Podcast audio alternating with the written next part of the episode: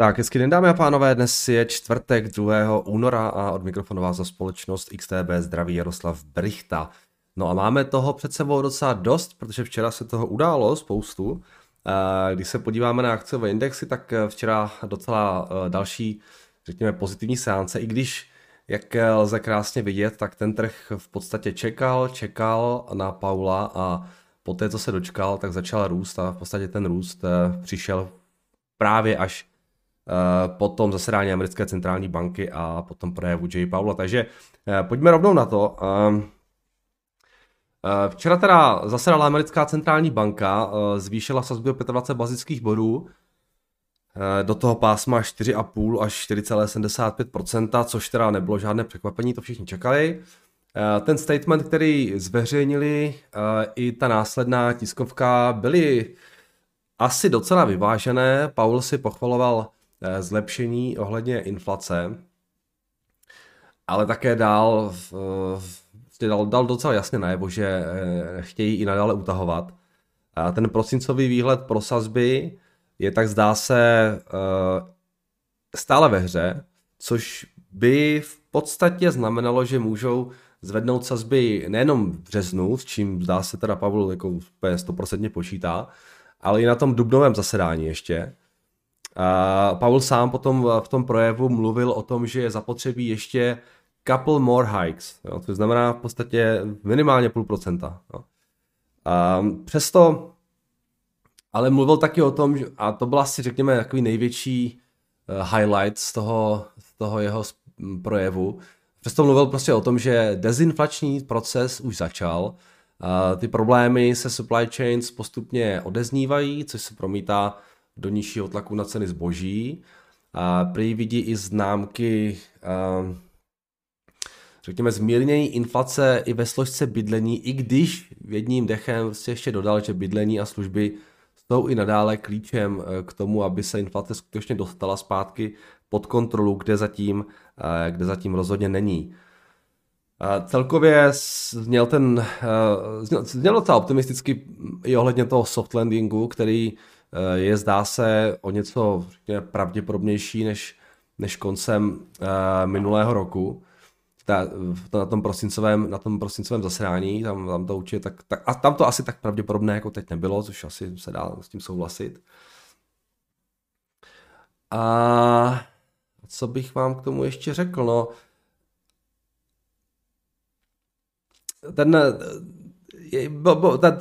ta reakce trhu byla strašně zajímavá, jo. Protože přestože trh už nějakou dobu promítá do valuací růst sazeb jenom o 25%, o 25 bazických bodů, tak trh v podstatě včera úplně ignoroval to, že Powell mluvil o několikanásobném zvýšení sazeb. Jo? A výnosy dokonce po jeho té tiskové konferenci klesly, jak na kratším, tak na delším konci výnosové křivky. Jo? Takže vlastně, přestože Fed věřil jenom těch 25 Powellovi a Powell pořád říká 50, tak ty výnosy ještě klesly. Takže mu vlastně těch 25 věří ještě míň, jo, po tom zasedání Fedu. Takže strašně jako zajímavá reakce, jakoby to, co Powell říkal, vlastně vůbec nehrálo žádnou roli a tak slyšel něco úplně jiného. Myslím si, že jeho cílem bylo trošičku ty očekávání posunout směrem k tomu, že pořád tady to utahování ještě jako může být docela značné, ale trh to úplně ignoroval. A což je fakt zajímavé. Když se podíváte na tu reakci, tak teda akcie je nahoru, jo, jakoby vlastně Powell oznámil, že už ty sazby dál zvyšovat nechtějí. A bondy teda, ty desetileté, ty klesly o 10 bazických bodů, jo, 3,4% po včerejšku. A i ten kratší konec výnosovky klesl o nějakých, já nevím, 8, 9, 10 bazických bodů, takže jo, ty dvouleté výnosy na 4,11%. Když se podíváte na ty benchmarky v tom letošním roce, tak nejvyšší výnos na těch T-bills je 4,58%. Jo, takže... A když se podíváme ještě na tu pravděpodobnost toho vývoje sazeb, na tu implikovanou, tak co je na tom zajímavé je, že trh v podstatě nepricuje už ani ten jeden hike úplně 100% do toho ocenění. Jo? Podíváte, tak ten březnový meeting máme tady a pravděpodobnost, že zvýší sazby o 25 bazických bodů z nějakých 78% nebo něco takového, jo? Ta implied rate je tady 4,78. Takže zajímavé, no. Dost, řekl bych, jako překvapivá reakce. Samozřejmě, že ten trh může mít pravdu, jo. Ten Powell zněl tak trošku, jako co se týče té ekonomiky optimisticky a třeba, když ta inflace jako fakt výrazně klesne, když se budou dál nějakým způsobem zhoršovat ty makroekonomická čísla, tak třeba to fakt jako nezvednou a třeba si budou chtít počkat, ale nevím, to, co říkal Fed, tak, nebo to, co říkal Powell, tak bylo podle mého názoru úplně to šlo jako tady, kdybyste mě viděli, co ukazuju, tak tady je trh, někde úplně, ne, někde vlevo a to, co říkal Powell, to šlo někde úplně vpravo prostě, jo, takže zajímavý, no. Tolik teda k tomu včerejšku, co se týče zasedání americké centrální banky a té reakce, no. Jinak jsme tam měli ještě pár dat, než se dostanu k těm výsledkům, mety a tak dále. Tak měli jsme tam pár dat, které přicházely z Evropy a ze Spojených států.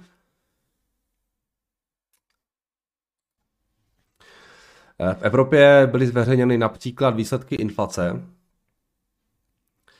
To byl ten flash odhad za leden. Inflace se propadla v Evropě z 9,2 na 8,5%, čekalo se 9%. 9%. Mám ty čísla tady, vidíte, že meziměsíčně potom inflace vlastně klesala, respektive deflace 0,4%. Táhly to dolů hlavně energie, minus 0,9 meziměsíčně, non-energy industrial goods, minus 0,8% a dokonce i služby, minus 0,2% meziměsíčně. Takže docela pěkný report, zdá se, že teda tady taky trošičku se to změní k lepšímu, i když tady ještě pořád dlouhá cesta k tomu 2% cíli. Když se podíváte na ty jednotlivé země v rámci eurozóny nebo Evropské unie, tak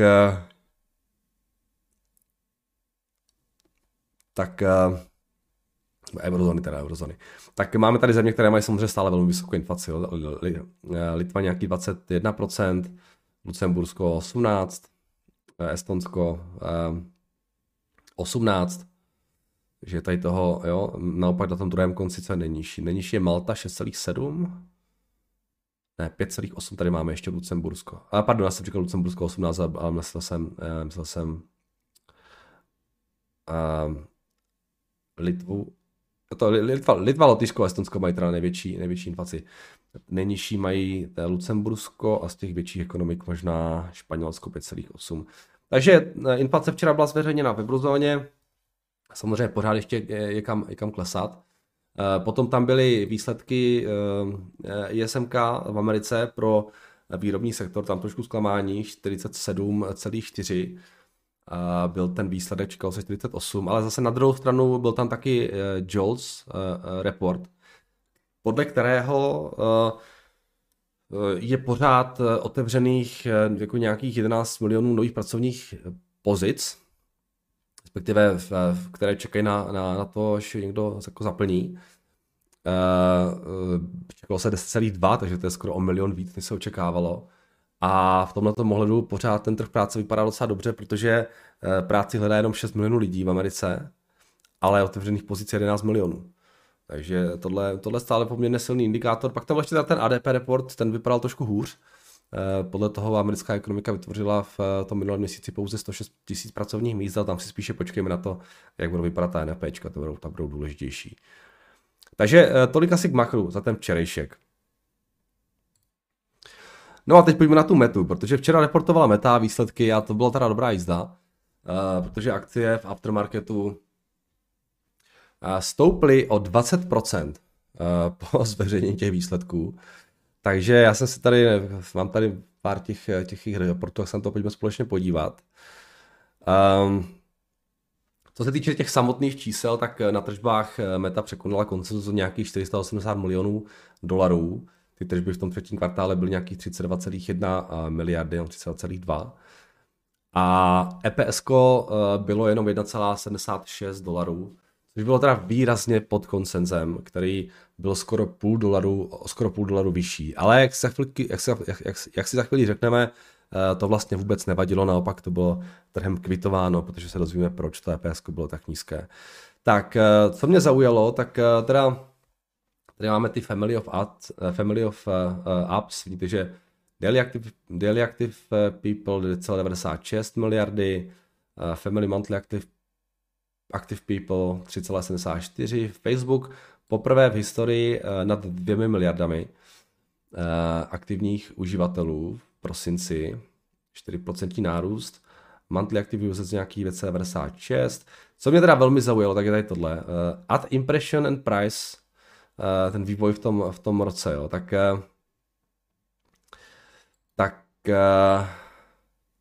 za celý rok 2022 ad impression, nebo zobrazení té reklamy, vzrostlo o 18% a average price za reklamu, nebo průměrná cena za reklamu, tak se propadla o 16%. Jo. Takže jak jednoduché, jo. Vlastně, že jo, přišla nějaká recese, do toho byl zásah toho Apple, iOS, který přispěl k nějakému nižšímu, řekněme, výnosu z té reklamy, to znamená taky ke snížení ceny. Takže přišly nějaké tlaky na snížení ceny a co Facebook udělal, zvýšil imprese a celé to vykompenzoval tady tímhle. Takže hlavně díky tomu růstu těchto zobrazení té reklamy, který teda, v kterých je najednou nějaký 18% více, tak Facebook stále relativně drží tržby. A říkám si, co se asi tak stane, až přijde nějaká normalizace v tom ad businesse a zase ten spend na tu reklamu trošku vzroste. Tipnul bych si, že Facebook nebude, nebo že Meta nebude snižovat imprese, že to nechají. Takže to by teoreticky mohlo být docela pěkný tailwind pro ně do budoucna. Takže tohle je docela zajímavé, jakým způsobem se s tím Meta vypořádala v tom minulém roce a jakým způsobem vlastně udržela ty tržby.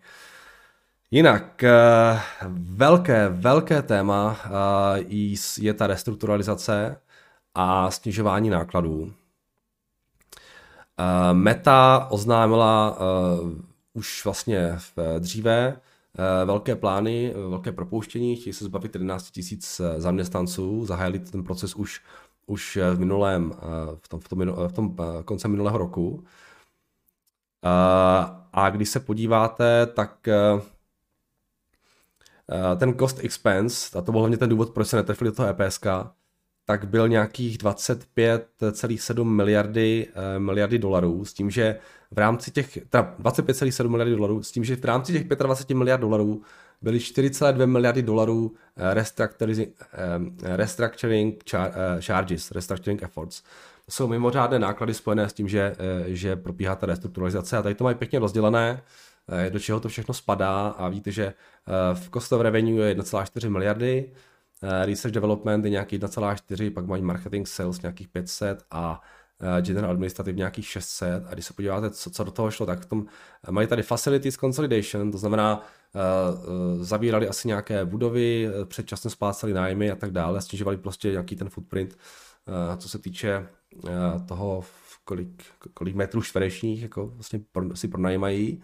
Potom tam mají severance and other personal costs, což jsou v podstatě, to je to propouštění a to jsou ty platy, které dávají lidem, když jako, jo, těch pár platů, kterým dávají, když odcházejí. Takže, a pak tady mají ještě datacentra, taky nějaké, něco tam pozavírali, nějakým způsobem snižovali plány, protože taky snižovali capex plánovaný na ten rok 2023. Takže tohle všechno, těch 4,2 miliardy, to jsou jednorázové výdaje, které už v tom příštím kvartále vlastně v tom expense, v tom bottom line nebudou vidět.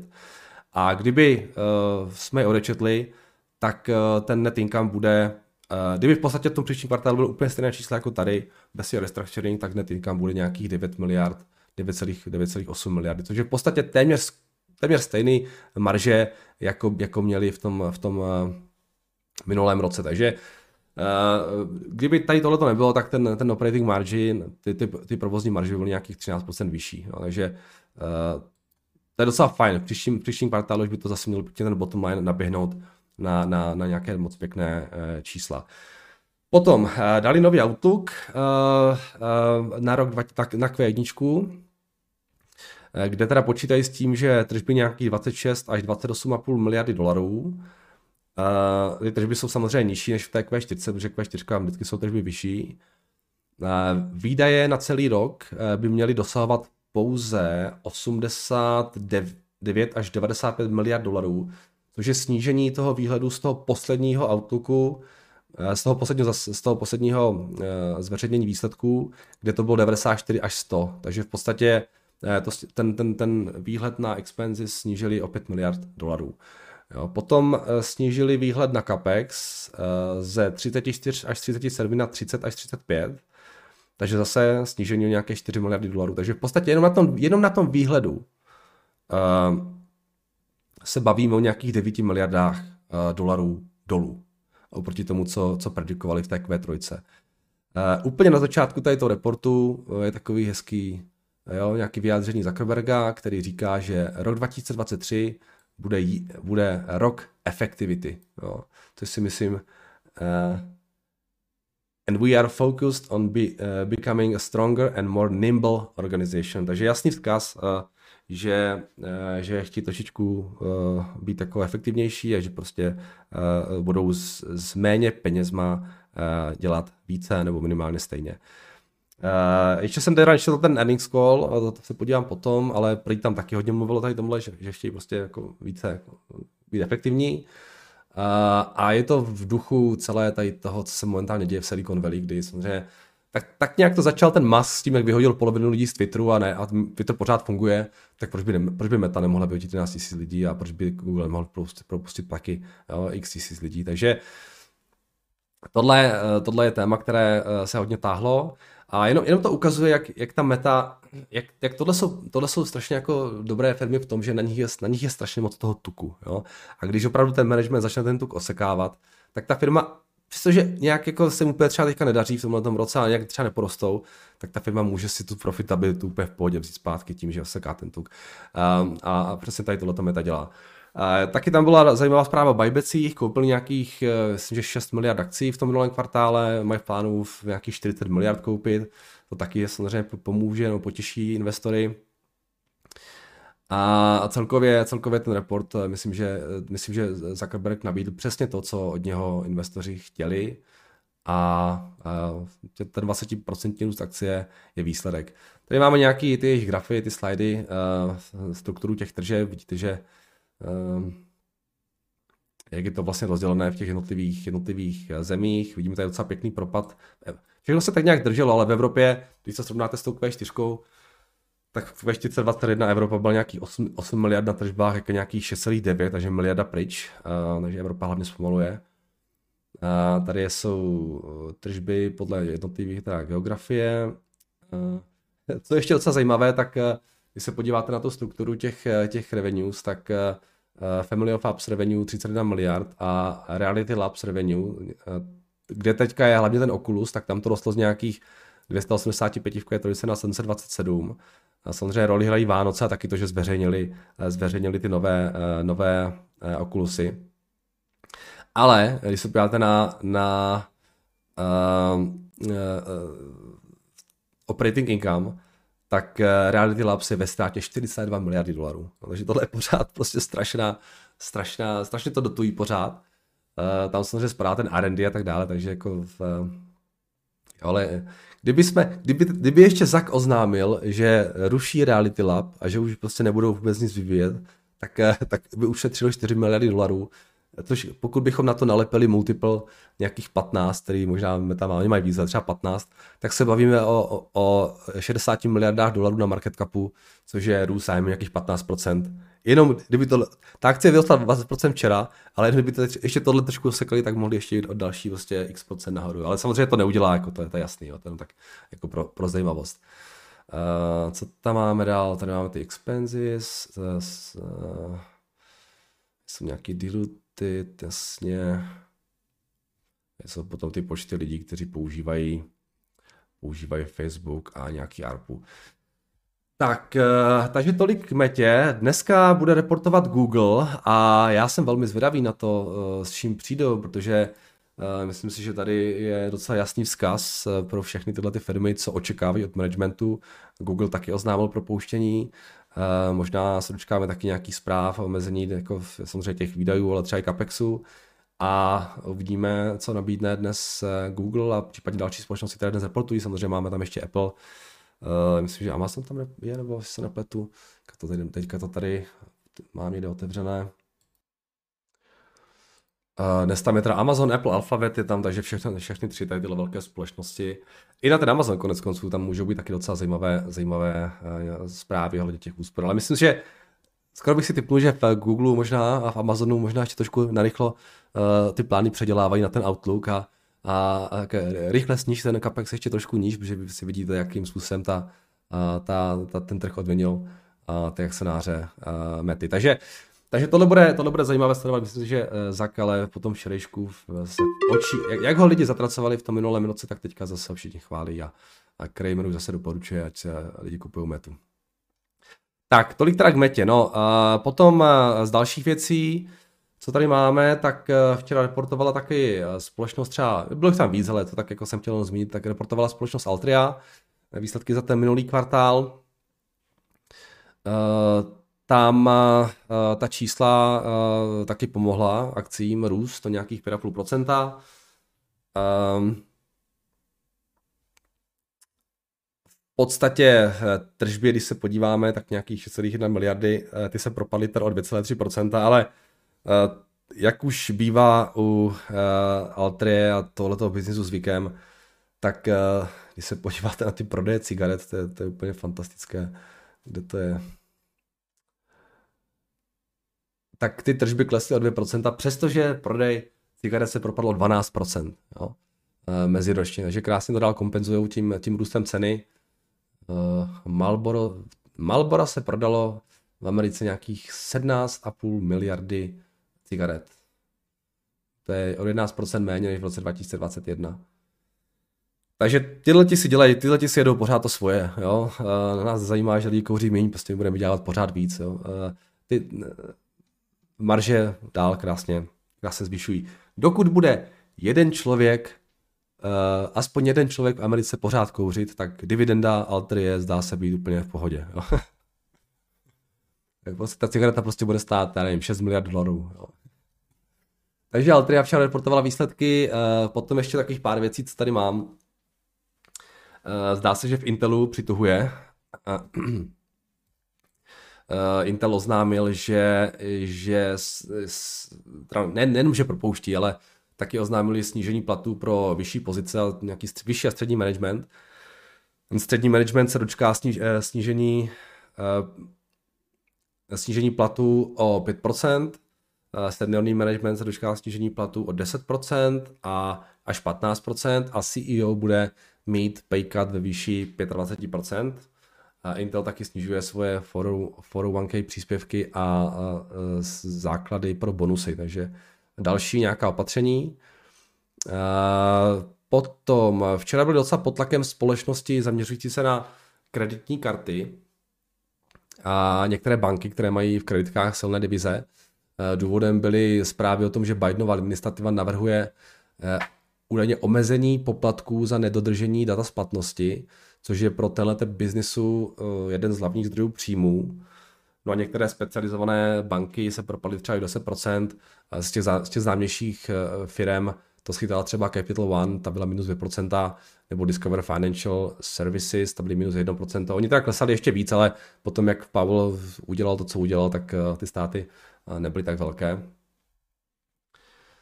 A potom ještě FedEx propustí 10% zaměstnanců, Rivian pak nějakých 6%, takže další propouštění už i řekněme v těchto těch jako neúplně technologických společnostech. Rivian tam si možná počítat ještě mohl.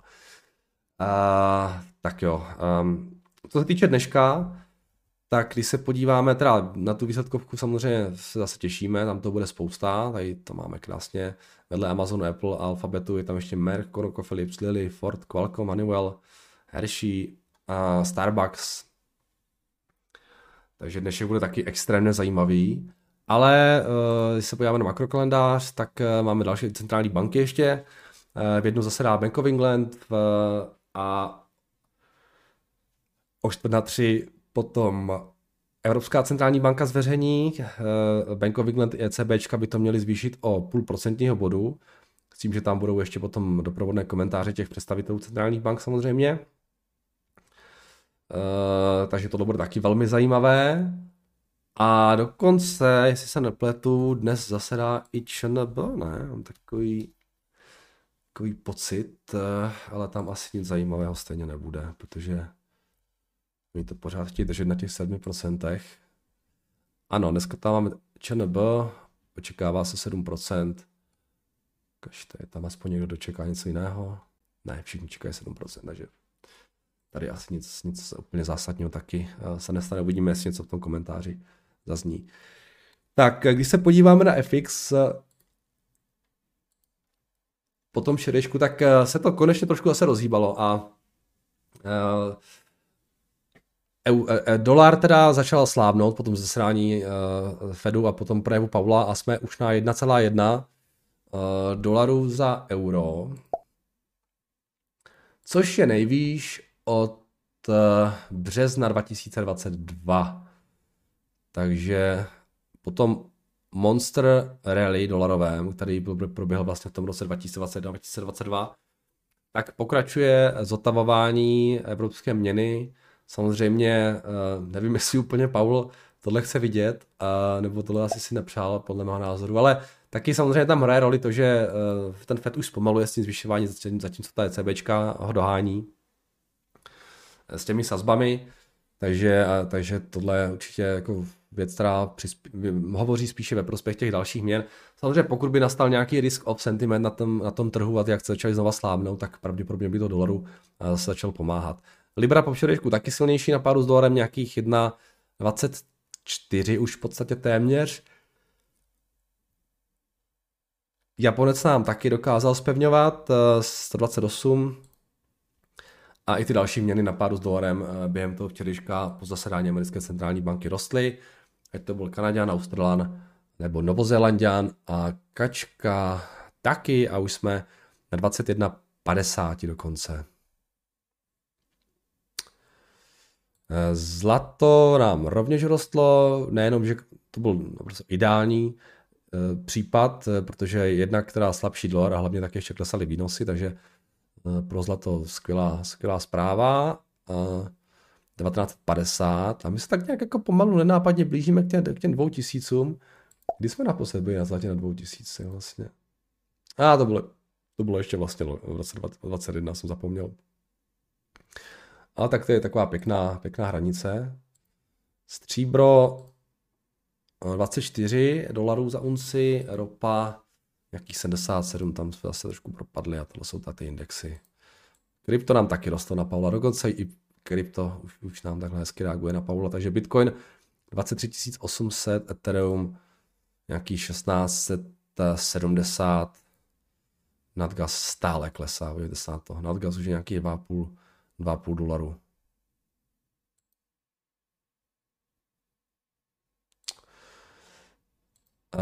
Takže ode mě je to všechno, dámy a pánové.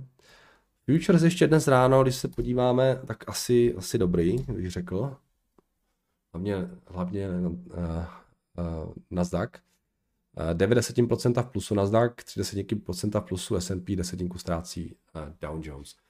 Tak a jdeme se podívat na vaše dotazy.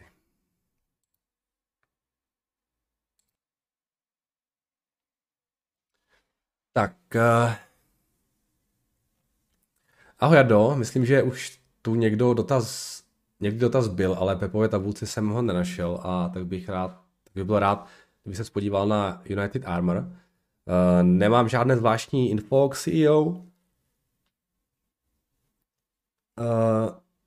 Audit Plank je zakladatel, zajímavý příběh na Wiki. Co mě k ním hlavně vede je, že mám v poslední době pocit, že je vidím úplně všude. Nevím, jestli jsou tak dobří, nebo tolik tlačí na reklamu, ale řekl bych, že musí z trhu dost vytlačovat Nike i Adidas. To už jsou skoro monterky na stavbu. Mladí možná z trucu mají všichni něco od United Armour, oblečení, spotky, tašky, a tak by mě zajímal nějaký názor na firmu a taky, jak moc jsou výrobně a prodejně rozložení a závislí na Číně. Díky a pěkné ráno všem. Tak to já bohužel takový postřeh nemám, protože já vůbec nevím, co se nosí. Možná bych si to taky mohl začít trošku všímat. United.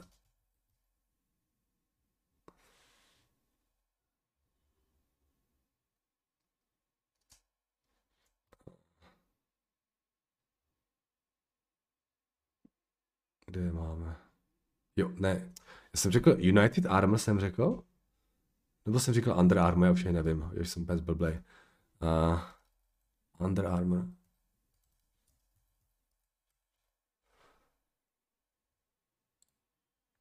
United Armour. Tak.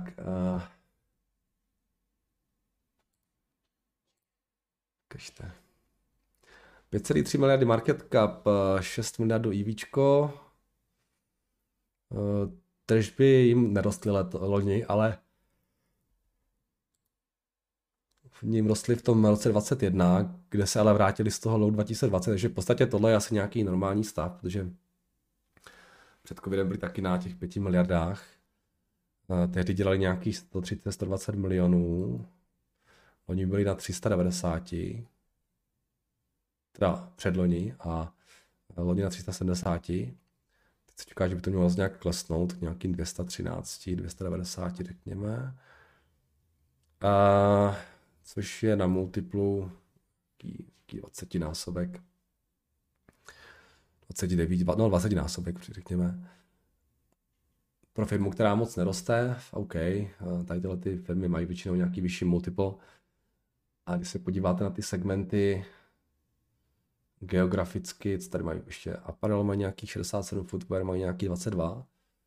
A geograficky Severní Amerika je 67%.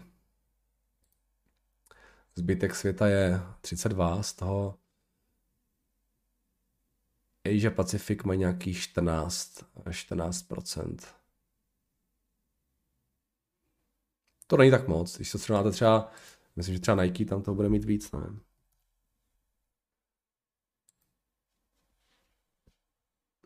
Zdá se, že tohle je takový jako asi více západní brand. Jenom Greater China tady mají, Nike mají Greater China nějaký 16%. Asia Pacific, Latin Amerika mají nějaký další 12%, takže zajímavý, že to Under Armour je spíš takový západní brand asi, ne? No co západní, hlavně v Americe, a hlavně americký brand. Že ta Amerika dělá nějakých 67%, to je dost zajímavý. Kde mají Evropu? Jo, tady vlastně. Ne.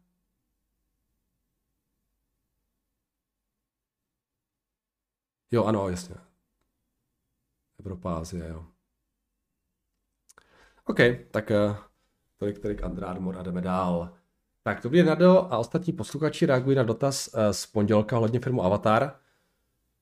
Kdy se pán ptal, jestli se ty vydělané 2 miliardy lepší propíší do hodnoty akcie, mluvám se o zpoždění, poslouchal jsem jen audio až dnes, koukám na YouTube, tak jsem mohl napsat komentář. Mám k tomu několik poznatků. Za prvé, uvedené číslo jsou pouze tržby, nikoli zisk. Sám Cameron uvádí, že aby se film dostal na nulu, jsou k tomu potřeba právě 2 miliardy. Wow. Dle analytiků by to mělo být cirka 1,5 miliardy. Není divu, pracovalo se na tom 15 let.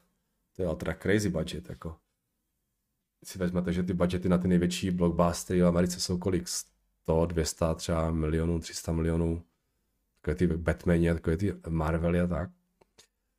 To je zajímavé, no. Aby se ušetřilo, spolu s druhým dílem natáčel rovnou i ten třetí a některé části čtvrtého. Aha, ok, tak to je zajímavý. To možná to trošku zvyšovalo ty náklady. No. Jak již zmiňoval Jarda, část těch peněz je také kinům. A za čtvrté, zde pozor, bavil jsem se o tom s jedním kamarádem, který je obrovský filmový panoušek. A pokud se někde uvádí tržby filmu 99%, zde není započten marketing a je to prý taková šedá... No samozřejmě, tak jsou to tržby, v tržbách nejsou nikdy započtený marketing, není nikdy započtený marketing, že jo. Je to taková šedá zóna Hollywoodu, která se neuvádí nikde. Studia to prý dělají z důvodu optimalizace daní. Údajně pak většinou náklady na marketing vychází cirka polovina rozpočtu samotného filmu.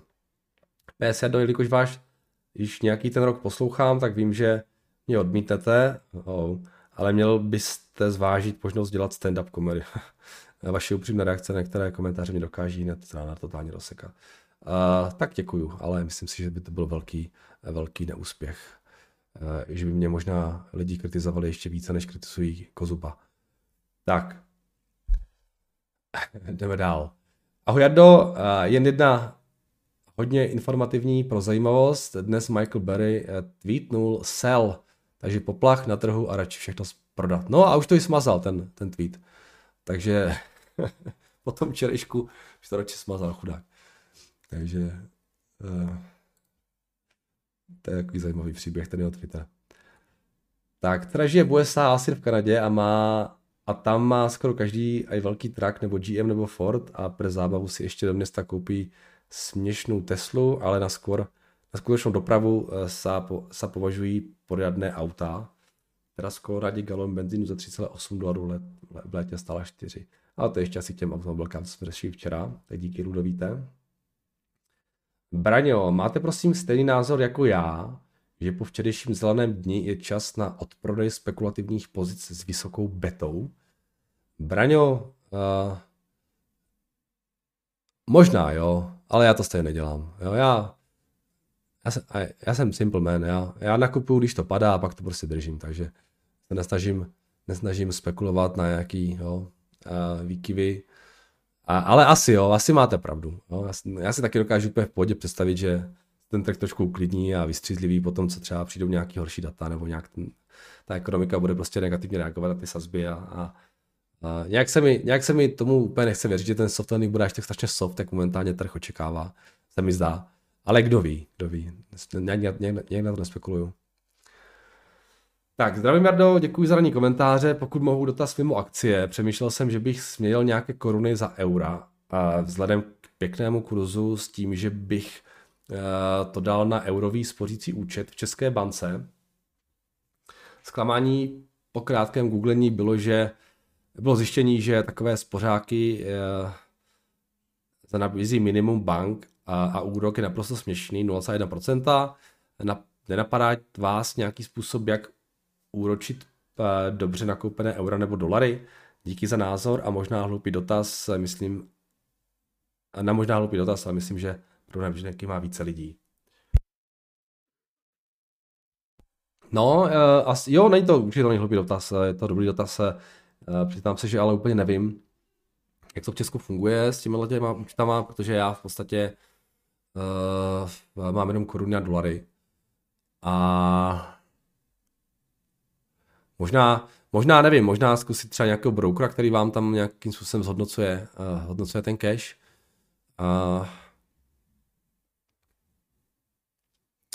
Ale nevím, dobrá otázka, když tak někdo poraďte, kde máte nějakou odpověď. JNT nabízí terminované vklady v eurech s úročením kolko 2%, no vidíte. Tak po dnešku to pravděpodobně bude ještě víc. Ale jak tady píše, ideální je pak mít účet jako zahraniční subjekt u zahraniční banky, pak je úrok celka 4%. Ale jednoduché se k tomu... 4% je trošku moc, ne? Možná na nějakém fakt, to se mi dá trošku moc, ale ta zahraniční banka může být alternativa a nemusíme chodit daleko. Můžeme jít na východ za našimi bratry na Slovensko a tam nám určitě rádi nějaký účet založí, že jo? Že jo? Takže to by eventuálně mohla být docela pěkná cesta, ne? My jim zase založíme nějaké úroky v Česku, nějaké účty v Česku a budou mít 7%. No, 7%, ne, třeba 5% budou mít. v korunách. Tak. Dobrý den, Jardo, co si myslíte o Amazonu? Mám dnes ještě přikoupit nebo radši počkat na dnešní výsledky. Nemám žádný názor na nějaké krátkodobé výkyvy, ale jak jsem řekl, jsem strašně zvědavý, jak budou dneska reportovat ty výdaje, ten outlook na ty expenses, hlavně Alphabet a Amazon. Apple taky problém nemá, ale opravdu bych se nedivil, kdyby v těch centrálách, po tom, co se stalo v té Metě, tak narychlo předělávali ještě ty outlooky a rozhodli si, je to osekají trošku o něco víc ještě. Uvidíme. Stejně jako Meta, tak i Google a i Amazon má rozhodně na sobě spoustu tuku, který jde odstranit a udělat investorům radost.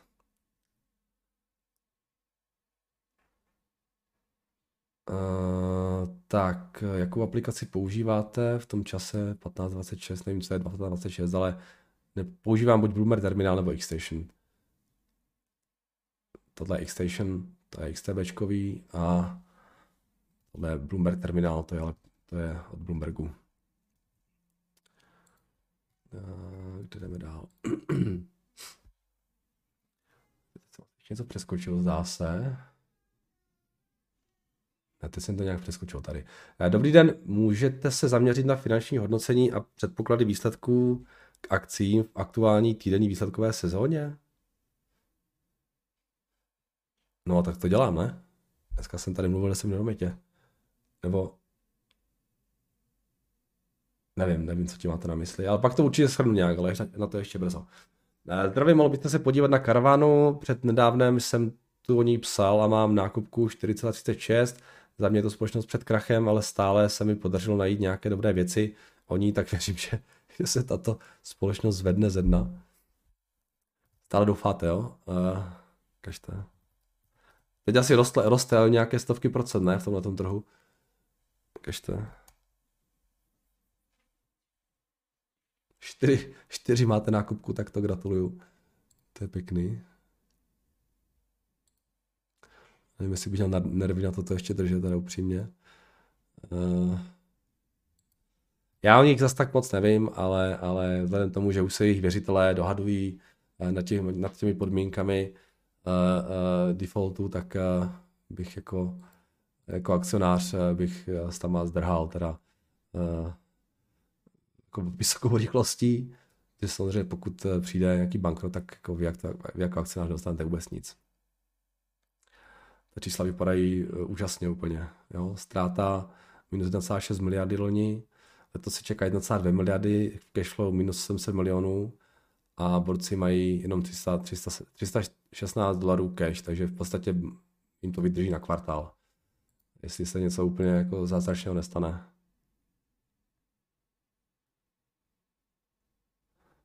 Tak good luck. Také žiju rád nebezpečně. Tak zdravím, jak se prosím připisuje hodnota akcie po zpětném odkupu v XTB u jiných brokerů, mi to samo zvýší počet nakoupených vlastněných akcí například o 0,025 kusů. Co? Bohužel nechápu dotaz. Jak se prosím připisuje hodnota akcie po zpětném odkupu v XTB? Nerozumím. Když tak zkuste do XTBčka zavolat, napsat. Tak zdravím všechny, pokud chce někdo prodávat krypto za koruny, stačí česká směna, například Anycoin, žádné reklamy teď já nebudem. Tak tady mám ještě poslední od Martina. Martin mi tady docela vyčinil za to, že používám strašně moc anglických výrazů a že to zní hrozně. Martine, mě se taky moc nelíbí, ale já už holt jiný nebudu. Já prostě bohužel všechno čtu v angličtině a mluvím rychle. No, takže mě to všechno skáče do těch výrazů a nedá se s tím nic dělat. Je to moje diagnóza a už to lepší nebude, takže budete si muset buď zvyknout, nebo bohužel. Tak a jdeme ještě na mažemi to dotazy. Milý Jardo, čtu tady daily newsletter Almost Daily Grants. Doporučuji jako pro mě, jako investora začátečníka, je to velmi těžké čtení a člověk by se až divil, kolik anglických slovíček ještě neznám, protože jeho angličtina je velmi košatá. V něm se zamýšlí nad obrovským počtem opcí pro Teslu v minulých dnech, 72 milionů během jednoho dne a potažmo i karvánu. To, jak fungují opce detailně, to se vás ptát nebudu, abych nezdržoval. Snažil jsem se to párkrát googlit a nějak procítit, ale chce to asi vstřebat postupně všechny ty pojmy, put, call, strike, premium a tak dále. Ale zajímalo by mě dvě věci. Za prvé, zmiňuje tam, že minulý pátek byly mezi nejobchodovanějšími kontrakty ty, které mají cílovou cenu $825 za jednu akci Tesly s maturitou 1 rok. Co z toho ti lidé budou mít, když velmi pravděpodobně se na tuto cenu během roku Tesla nedostane. Jde tu právě o to prémium, nebo to jsou fanatici, co tomu opravdu tak věří. Nejsou ani tak fanatici, ale to jsou spíš gambleři. Jo? A ten důvod je takový, že samozřejmě ty obce takhle daleko, protože šance na to, že se tam nedostane, jsou strašně levné. Jo? Takže oni prostě nakoupí, já nevím, stovky obcí za pár $, a doufají. Jo? Ono se tam v podstatě jako teoreticky ani dostat nemusí. Jo? Ono by stačilo, kdyby velmi rychle po tom, co oni nakoupí Teslu, tak ta hodnota, ty obce, tak aby Tesla udělala x desítek procent, jo? A můžou to prodat s pěkným ziskem, přestože se tam nikdo nedostanou. Protože ta obce, samozřejmě čím větší ta cena bude, tak ta obce získává taky na ceně. Jo? Takže oni můžou vydělat pěkné peníze, i když se nedostanou přímo na ten strike, na těch $825, ale potřebují, aby ta cena dostala rychle na tu cenu. Respektive, aby začala rychle růst. Jo? Protože pokud začne růst za půl roku, tak to už je jedno, protože vlastně už zbývá půl roku a to už ten strike je tak strašně daleko, že ten růst té ceny by tam nebyl tak velký. Jo? Takže jsou to gambleři a jenom to ukazuje, že spousta prostě retailů si tenhle ty nástroje, obce a tak dále oblíbila. A samozřejmě to tradí hlavně na těch oblíbených akcích, jako je právě Tesla. A za druhé, pokud je takové obrovské volume opcí, dá se někde zjistit, kolik je kterých kolů, putů, s jakou strike price a usoudit z toho, kterým směrem v den, kdy maturuje nějaké obrovské množství opcí, se bude daný instrument pohybovat. Je podle vás možné to, co jsem slyšel, četl, že jsou to právě opce, které někdy způsobí velké změny v ceně akcí, aniž by tam byly jakékoliv fundamenty? No, díky za dotaz, Karle. Samozřejmě, že ty obce, že jich tak strašně moc, tak jako hrají roli v tom volume celkovém, protože ten, kdo ty obce prodává, tak se potom chce hedžovat a třeba kupuje nějaký podklad přímo na tom trhu s těma akciema. Ale že bych vyčíst, na kterých strajcích a tak dále jsou volume, to myslím jde, nevím, jestli to je veřejně dostupné, nevím, jestli to nemusí za ty data někde platit, ale když já tady dám třeba ten tu obční matici, co tady mám, tak vidím tady volume na těch jednotlivých strajcích, takže to jde. Ale že bych to nějak, samozřejmě ty volume jsou největší na těch nejkratších obcích, které mají vlastně splatnost nebo expiraci za 15 dnů a tak dále. Potom to volume jde docela dolů. Takže ty data jsou k dispozici, ale že bych z toho jako měl schopnost něco vyčíst a jako predikovat na základě toho nějaké pohyby, tak k tomuhle jsem já osobně teda velice skeptický, když vím, že spousta lidí se o to pokouší. Jo. Pochybuju. Tak, jdeme dál. Poslední dotaz je k 3M. Ahoj Jardo, můžeme se prosím podívat na akci 3M, kterou netřeba představovat. Firmě se poslední dobou moc nedařilo a problém se špunty do uší jim už vůbec nepomohl. Co? Problém se špunty do uší? O co jde? Každopádně se jejich produkty se setkává každý denně, aniž by o tom věděl.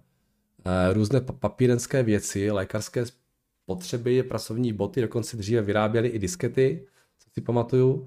Osobně mi jejich produkty přijdou kvalitní a firma už má mnoholetou historii a pěknou dividendu.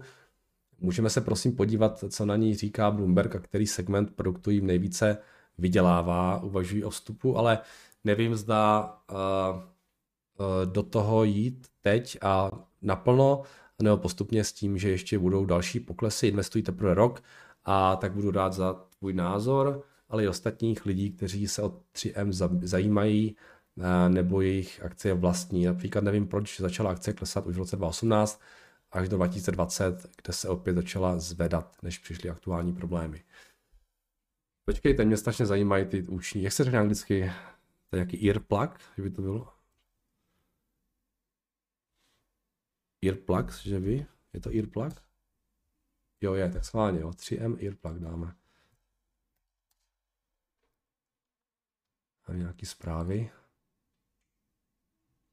450 milionů in legal cost on earplug. What?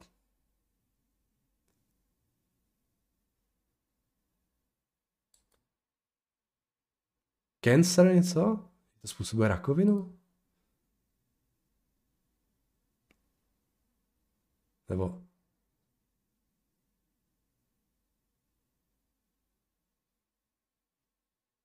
OK, asi něco s rakovinou. No tak to je, to bych teda nečekal, ale to je vlastně docela...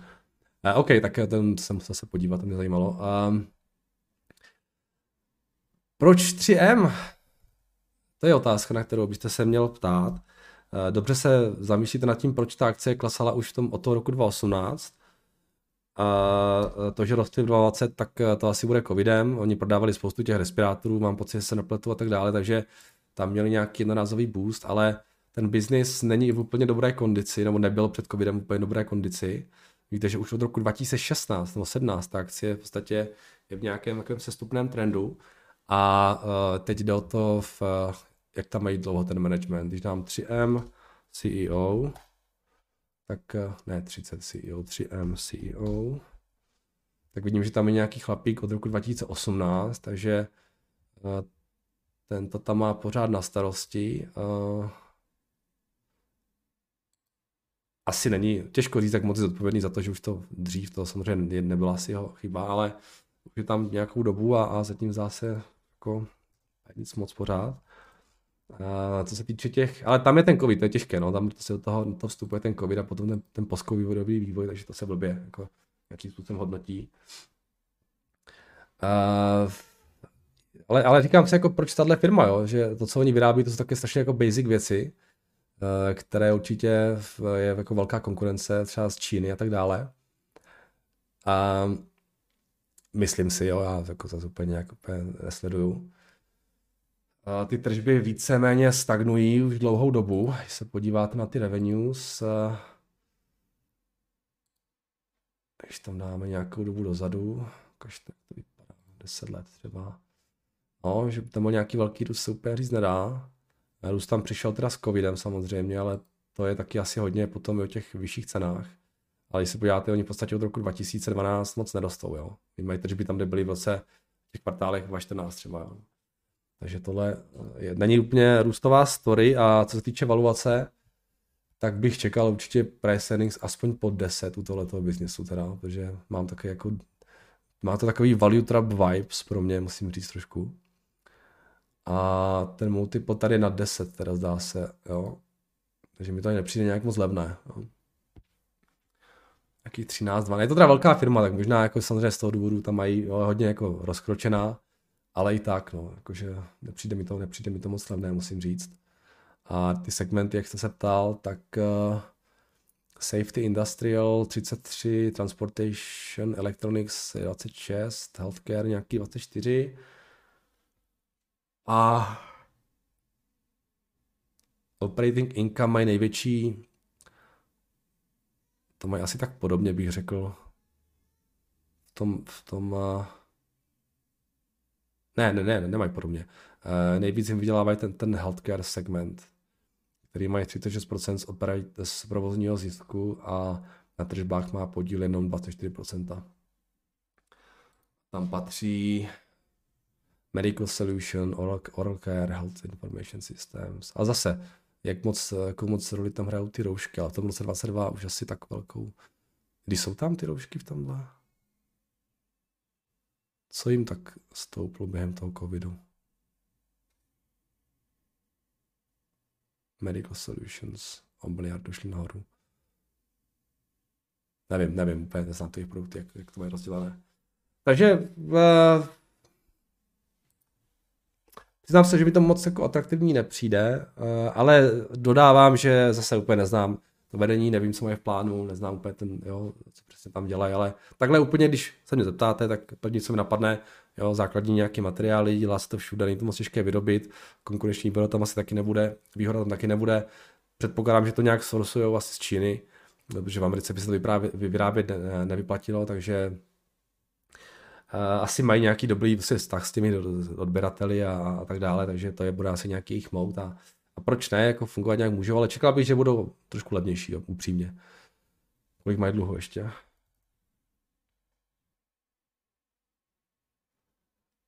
Oni mají navíc ještě docela dost dluhu teda na sobě, tak to bych ještě čekal, že budou ještě levnější. Protože to IVčko je tady až 76 miliardy, no.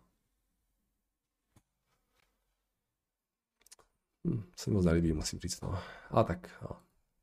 Nemusí se mi líbit všechno. Tak a to je všechno. Takže díky za vaše dotazy. Dnes další velmi zajímavá seance.